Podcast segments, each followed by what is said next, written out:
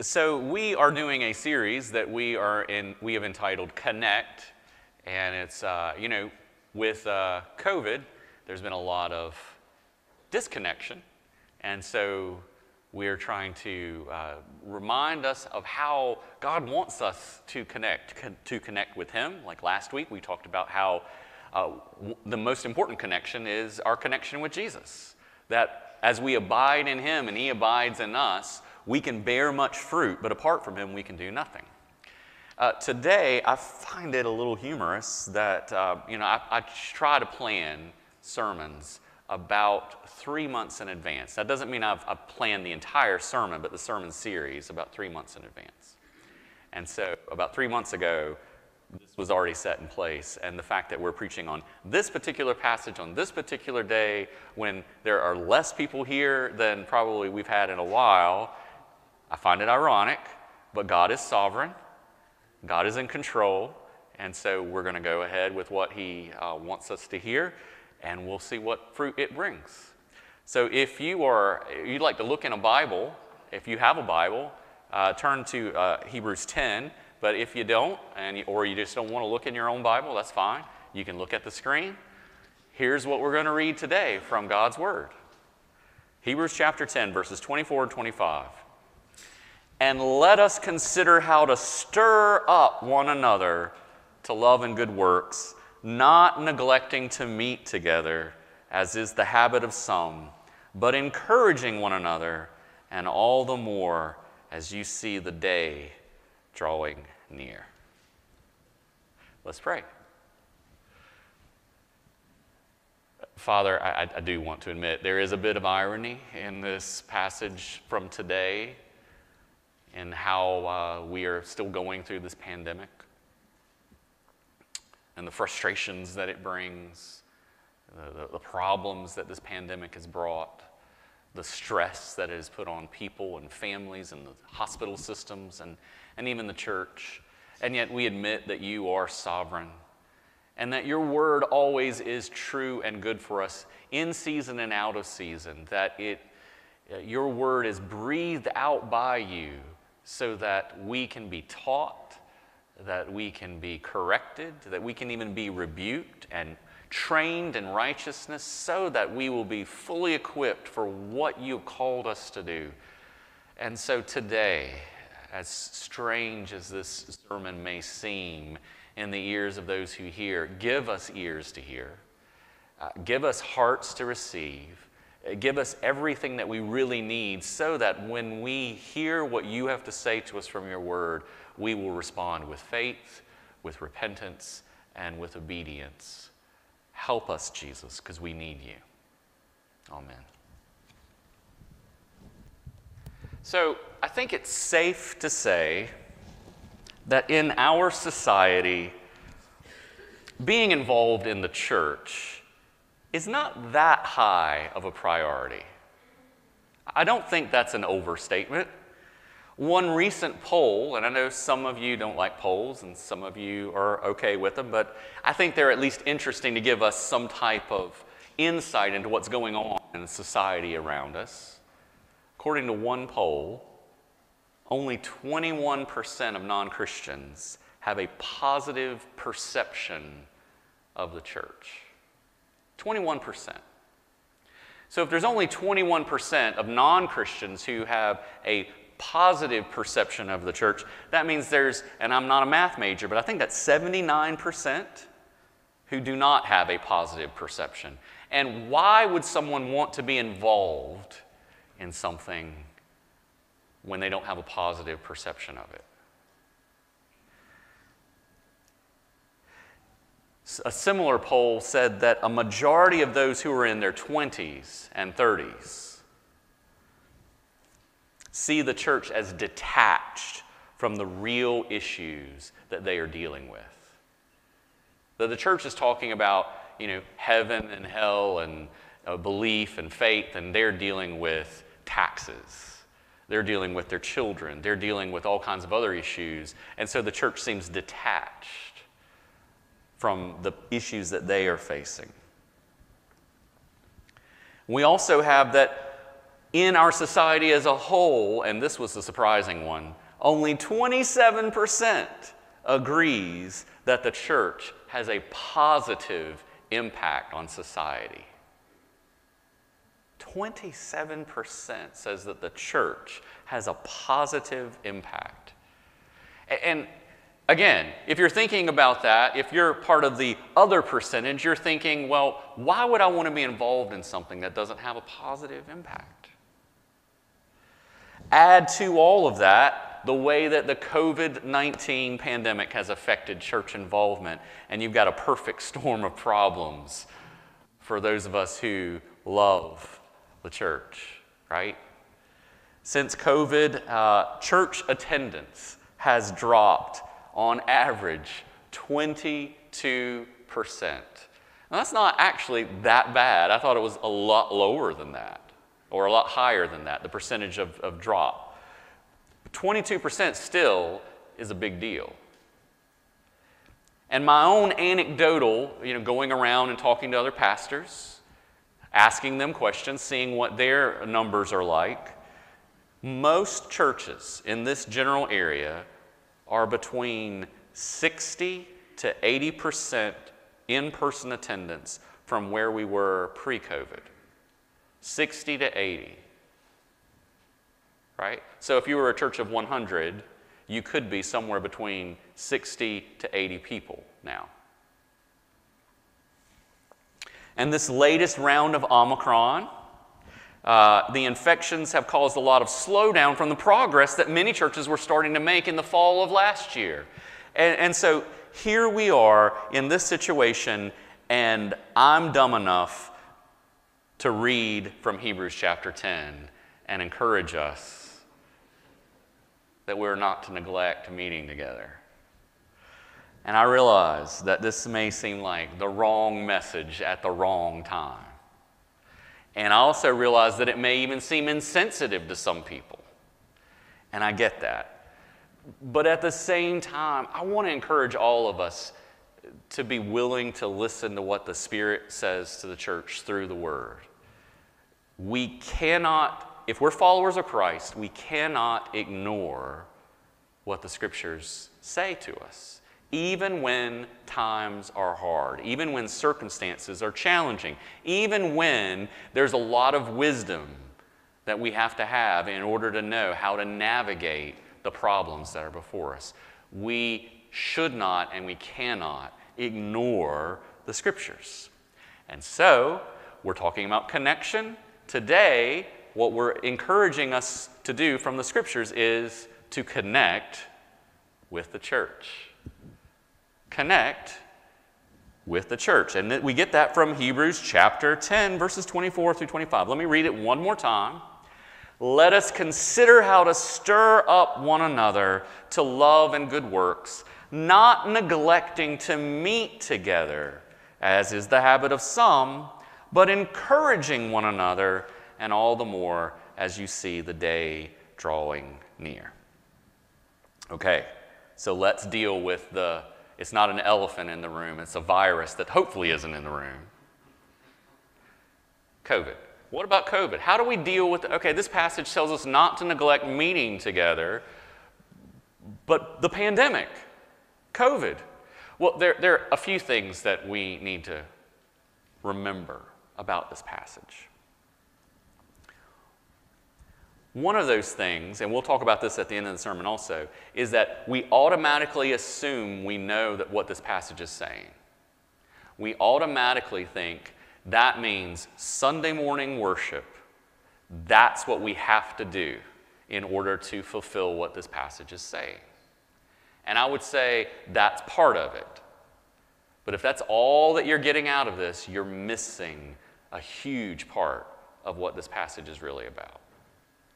Don't hear me say what I'm not saying. Sunday morning worship is important. Sunday morning worship is good for us. Sunday morning worship is the way that God works in many ways.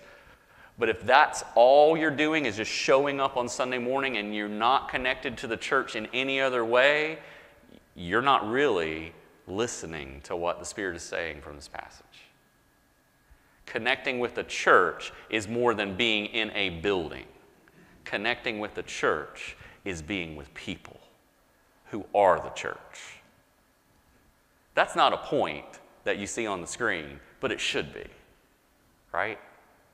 It's not about connecting to a building at a particular time. It's about connecting with people. And we connect with people in all kinds of different ways. Second, when it comes to COVID, um, there are, there are plenty of ways that we can get around our issues, right? There are vaccines. There are masks. We have a meeting room uh, in the fellowship hall. If you're not comfortable being in this room, you can go down there and watch it with other people more spread out. We even have online streaming so that if you are really uncomfortable, you have some health problems or issues like that, you can watch online and still be connected to the service. But again, if that's all you're doing, you're still missing the boat of what this passage is about. Again, we'll talk more about that in just a few minutes. A third thing that we need to consider, and this might be a little uncomfortable, but it, it, believe me, when I say this, I'm saying it because I love and care for all of us. And, and I do think that sometimes we get in our own heads, and something in there is not quite right. And we let that not quite right mess us up in the way we think and the way we deal with stuff. For example, every one of us, we will adjust the form and the rhythm of our lives around our priorities. If your priority is to be a vegetarian, you're not going to ask your friend to go out to lunch with you at Five Guys. You're going to find another restaurant that allows you to eat what your priorities allow you to eat. If your priority is, I love Clemson football, and I want to see it in person. I don't want to just watch it on T V. I want to be there. You're going to arrange your schedule, you're going to spend the money, and you're going to take whatever precautions you need to take in order to be there for that Clemson game. If your priority is to buy your own groceries, you don't want someone else to buy your own groceries for you. You want to pick the meat and the vegetables yourself because you know you got to thump that melon and you got to look at the cut of meat and make sure it's exactly the way you want it. You're not going to trust anybody else with that. So you put on your hazmat suit and you go to Food Lion. Right? But we all, whatever it is, whatever our priorities are, we adjust everything else to our priorities. My fear is that for many Christians, church isn't a priority. Being with the people of God isn't a priority. I'm not saying that's true of you because you're here today. I'm not even saying that of you who are watching online, because you're watching online. I'm just saying that there are some people who that is the case for them. Their priorities are shown by what they will do and what they will not do. If your priority is to be connected to the church, you're going to make that happen one way or the other. You will. And that leads me to the last point that I want to make. Not a point that's on the screen, but a point about why we need to think differently. We, we just kind of said COVID, and that's like code for, okay, leave me alone.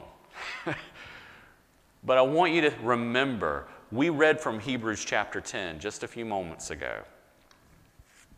And that passage tells us not to neglect meeting together. Do you know what the context of the book of Hebrews, when Hebrews was written, what was going on in the church at that time? It, it was persecution. Persecution from the government, persecution from other religions. Christians were being mistreated. They were having their property seized from them. They were being thrown into prison. And in that context, in that kind of atmosphere, the author of Hebrews has the audacity to say, don't neglect meeting together. I know that may be the habit of some of you, but don't get in the habit or stay in the habit of not getting together in some fashion, in some way, because this is what we need. God wants us to be together. So connect with the church. Connect. Find a way. If your priority is, I love the church and I want to connect, you'll find a way. You'll find a way to do it. Now, you might be saying, okay, well, maybe that's not my priority. What's so important about connecting with the church? I'm glad you asked. I have two reasons. There are two main reasons connecting with, why connecting with the church is important. Two main reasons why connecting with the church is important. And the first is this: Jesus. Jesus is connected to. Jesus is connected to the church, and he highly values the church. Jesus is connected to and highly values the church. I mean, think about it. The church wasn't our idea. It wasn't a bunch of Christians just sitting around one day and they said, hey, you know what would be great? Let's form a church. Let's just kind of get together and we'll call it church. That's not how it happened. No, Jesus is the one who said to his disciples, I will build my church. It's his idea. It's his project. It's what he values. And that's why he's connected to us. And he's so connected that he uses these metaphors to explain to us what we're like to him. Jesus says, we're his family. You're connected to family. Whether you want to be or not sometimes, but you're connected to family. And he calls us brothers and sisters. Not just distant cousin, not that crazed uncle that you, not, you dread meeting when you go to the reunion. No, we're talking about brothers and sisters. That close of a connection. He's not ashamed, the book of Hebrews tells us, to call us his siblings, his brothers, his sisters, his family. Jesus goes even further and says that we are his body, that he's the head and we're his hands, his feet. You're connected to your body, right? Your body is all connected. If it's not, something's really wrong. If your hand is not connected to your body, if your shin bone is not connected to whatever shin bone is connected to, there's a problem, right? So what we, what we see is Jesus is saying he's the head and we're the body, so we're connected. And then he goes even further to say that connection is so deep and so intimate that he calls us his bride.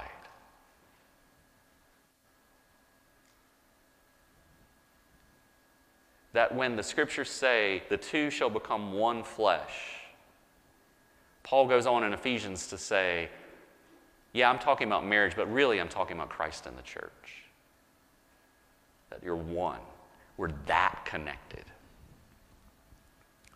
In fact, in that same passage in Ephesians five, verses twenty-five through twenty-seven, we read just how connected and just how highly valued you are to Christ, if you're in Christ. Listen to these words that we, we all said as a confession of faith today. Listen to them again and hear just how highly valued you are by Jesus. Christ loved the church. Are you part of the church? Christ loves you. How much does he love you? He gave himself up for her, for you, that he might sanctify her, that he might set her apart for himself, having cleansed her by the washing of water with the word, so that he might present the church to himself in splendor. That's what Jesus wants for you, for you to be splendorous, full of splendor, without spot or wrinkle or any such thing, that we all might be holy and without blemish. Jesus loves the church. He highly values this church so much that he was willing to put on flesh, to live this perfect life of, uh, of, of, of no sin among sinners, and then take all of our sin upon himself and die. And then take on the, the humble position of being in a grave. And then rising from the dead so that he could be with us forever.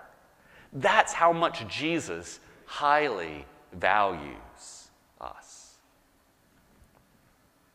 Not because we are great people, but because he chooses to love us. He chooses to value us.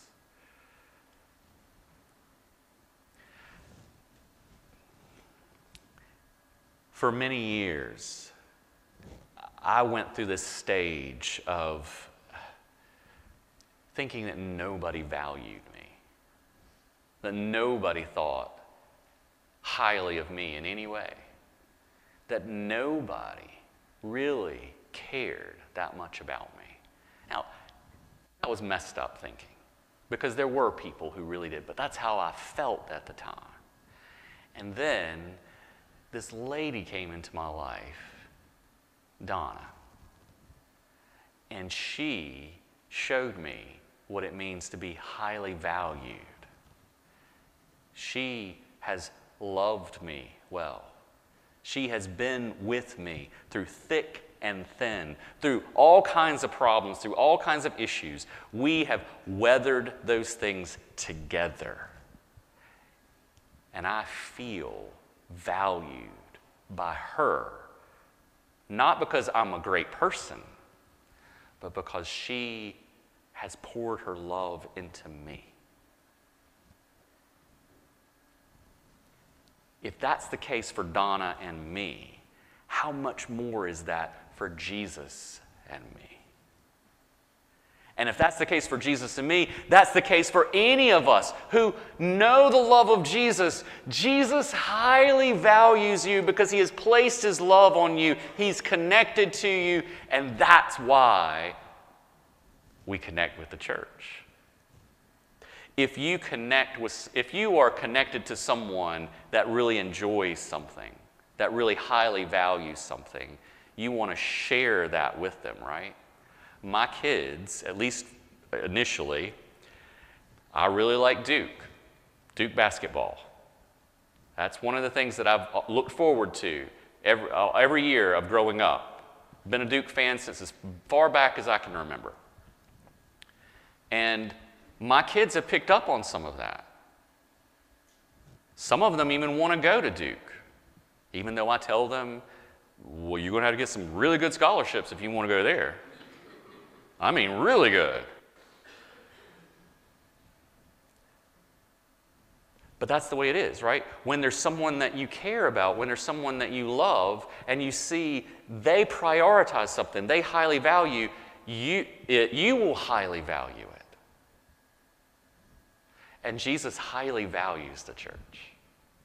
So that's a reason why we would highly value the church. There's a second reason why it's important for us to connect with the church. And this is more about you than it is about Jesus, all right? I mean, Jesus is connected to you too, but this is, this is more about what you need. See, Jesus is connected and he highly values the church, and that's why we should be connected to the church, but we also, we need each other. We need each other to follow Christ well. Let me say that one more time. We need each other to follow Christ well. You feel me? You get, you get where I'm coming from? Have you experienced that? Have you tried following Christ all by yourself? If you did, how did that go? Not too good. Because we are designed to need each other in order to follow Jesus well. We're designed for relationship. We're designed to connect. In fact, the author of Hebrews in another passage in Hebrews, Hebrews chapter three, says it this way. And I want you to hear the strength of what he's saying here. Take care, brothers, lest there be in any of you an evil, unbelieving heart. Now, l- listen, he is not talking to the world out there. He is writing this to the church.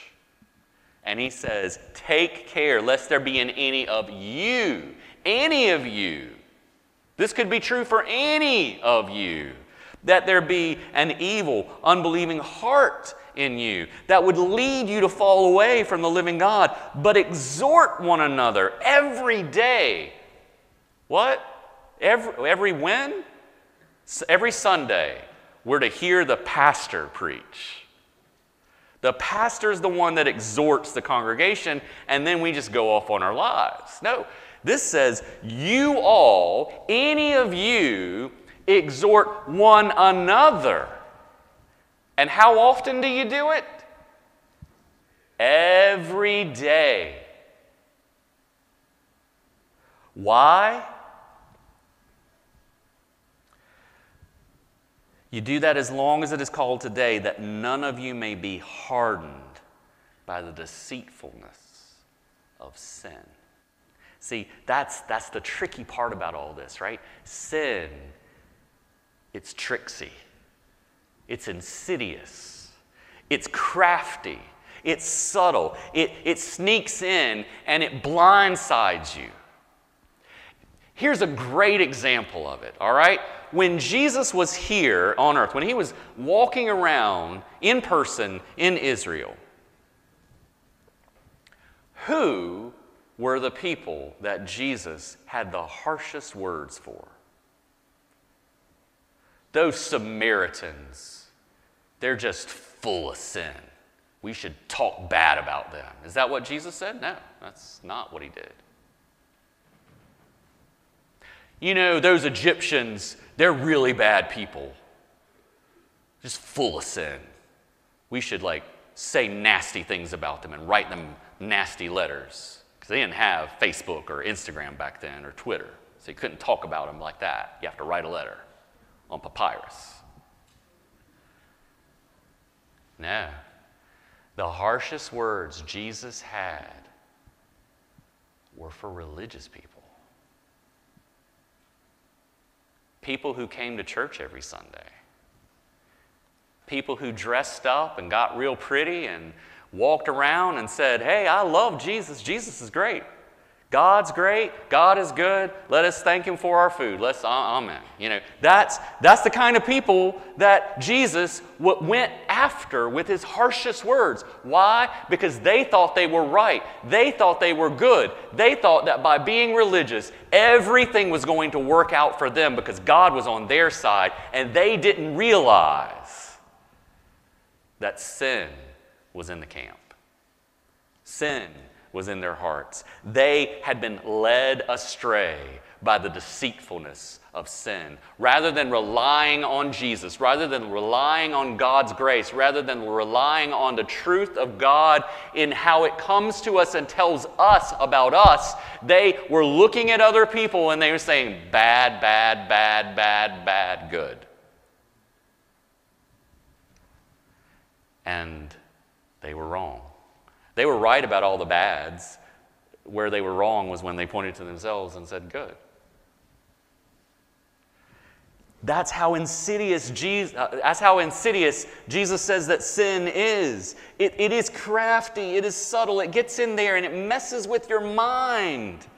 And that's why we need each other. We need each other to be heard. We need each other to speak into each other's lives. We need each other because the deceitfulness of sin can lead us astray.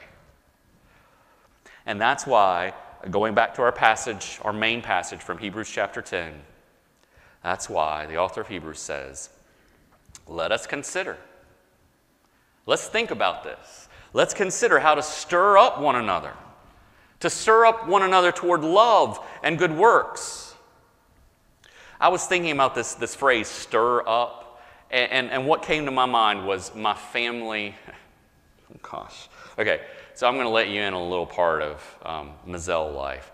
At our, at our family dinner table, all right, when we sit at the table, it does not take much to stir up the silliness. Doesn't take long at all.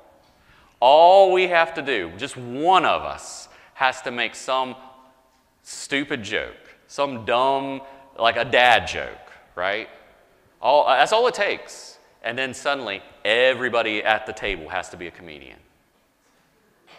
It just stirs it up. Just one joke, and everybody at the table jumps in, and they're like, oh, I got something funny, I got something funny, let me say something funny, oh, let me take this joke. And that's just what happens. And sometimes it gets way out of control. It spreads like wildfire. And all I meant was to say a dumb dad joke. Wouldn't it be great if in the church we stirred one another up, not towards silliness, but toward love, where we love God and we love other people and we love people well? Wouldn't that be great if it spread like wildfire among us? Wouldn't that be great if one act in this church caused other people to go, ah, that stirs me up to want to do something good for other people? That's what the intention of this passage is, to make us remember, to consider how we are to stir up each other, not by accident, but to really think about it. How do we stir each other up? And then he goes on to say that we're not to neglect one to, one, to meet to, together, as is the habit of some, but to encourage one another, and all the more as you see the day drawing near. We all need encouragement. And my guess is most of us do not get it very often. Now, we just talked about mind reading and, and that sort of thing in, in Sunday school class, so maybe I'm making some assumptions. But my guess is most of us do not receive enough encouragement, especially in what it means to follow Jesus. Just this past week, just this past week, I was talking with a pastor. And I was trying to encourage him. And so I told him, you know, I have heard several people in the community talk about your sermons and how good your sermons have been recently. And I just wanted to tell you that I think you're making a huge impact on your church and on the community. And he said, thank you. And then he said, and this is almost a quote, with that encouragement that you're giving me, that must mean I'm about to have a really bad day.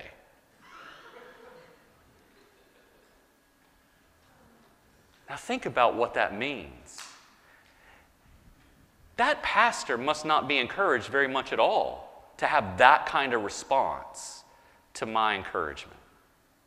To just saying, I've heard that you have been preaching really well. And he says, oh, great, I'm getting encouragement, so the bad day's coming. We need to encourage one another more in order to walk with Jesus well. And then one more thing that this passage implies. We all need each other because the deceitfulness of sin, because we, we all have a tendency to go astray, we have blind spots. Again, just this week, I'm driving home, and I have to turn left, and um, there's this FedEx truck parked right there, right, right on the side of the road. And I, I start to pull out, but I think, nah, maybe I should wait. And it's a good thing I did, because the FedEx truck was hiding a car. It was speeding right through there. If I'd pulled out, there probably would have been an accident. We all have those situations where there's something that is dangerous to us, some, some sinful habit, some sinful problem that's in our lives, and we can't see it. And we need someone else to point it out to us. If there was somebody, if I had started to pull out and there was somebody on the other side of the road who could see past that FedEx truck to see what was coming, and they said, stop, don't do that, that would have made all the difference, right? Sometimes we need that person who says, stop, what you're doing is not good. You can't see it right now, but let me tell you, seriously, you need to hear this. And I'm saying this not because I hate you, not because I want to, you know, beat you up, but because I love you, because I care about you, because I want what's best for you. We need each other for that. We need each other to be stirred up. We need each other to point out blind spots. We need each other for encouragement. And so, that point, that gets us to our final thing, our action point. And if you don't know what it is by now, I don't think you've been listening. But that's okay. I'll say it to make it clear. Actively engage with the church. And again, when I'm saying actively engage, I'm not talking about just being at the building. I'm not even really talking about just being here for the worship service, although I, I would encourage you to be a part of the worship service. Now, what I'm talking about is being involved with the people, being involved with each other. We need each other. We need each other badly. So yeah, come to worship service, but be involved in a life group. That's one of the best ways that you can really engage with other people and engage really well with other people, because it's a smaller group. I mean, think about what this passage says, that we're to exhort one another, that we're to encourage one another, that we're to stir up one another. Let me ask you, if you just show up, walk in, sit in a pew, and then listen to the, sing the songs, listen to the sermon, leave, how have you encouraged other people? Maybe by your presence, maybe by your singing voice, maybe not. But you really haven't spoken to another person in a way that's really going to encourage them, to stir them up. The only way you do that is life on life, connecting with one another, being with each other. And Life Group provides another opportunity for you to do that. Being involved in a ministry together. The people that I see who grow really well as friends together, as close followers of Christ who engage with each other well, most of the time it's because they've been involved in ministry together. You know, they, they got together and they helped build a ramp for someone in the community so that they can get into their house. And because they did that together, they're closer and they know each other better. They, they, they work together in the children's ministry. And because they meet together and they talk about children's ministry and they work together, they know each other, they know their issues, they know what's going on, and they are able to connect with each other. So if you really want to actively engage in the church, don't just show up on Sunday morning. Be involved in a life group. Get involved in some type of ministry. Make that one of your priorities for this year.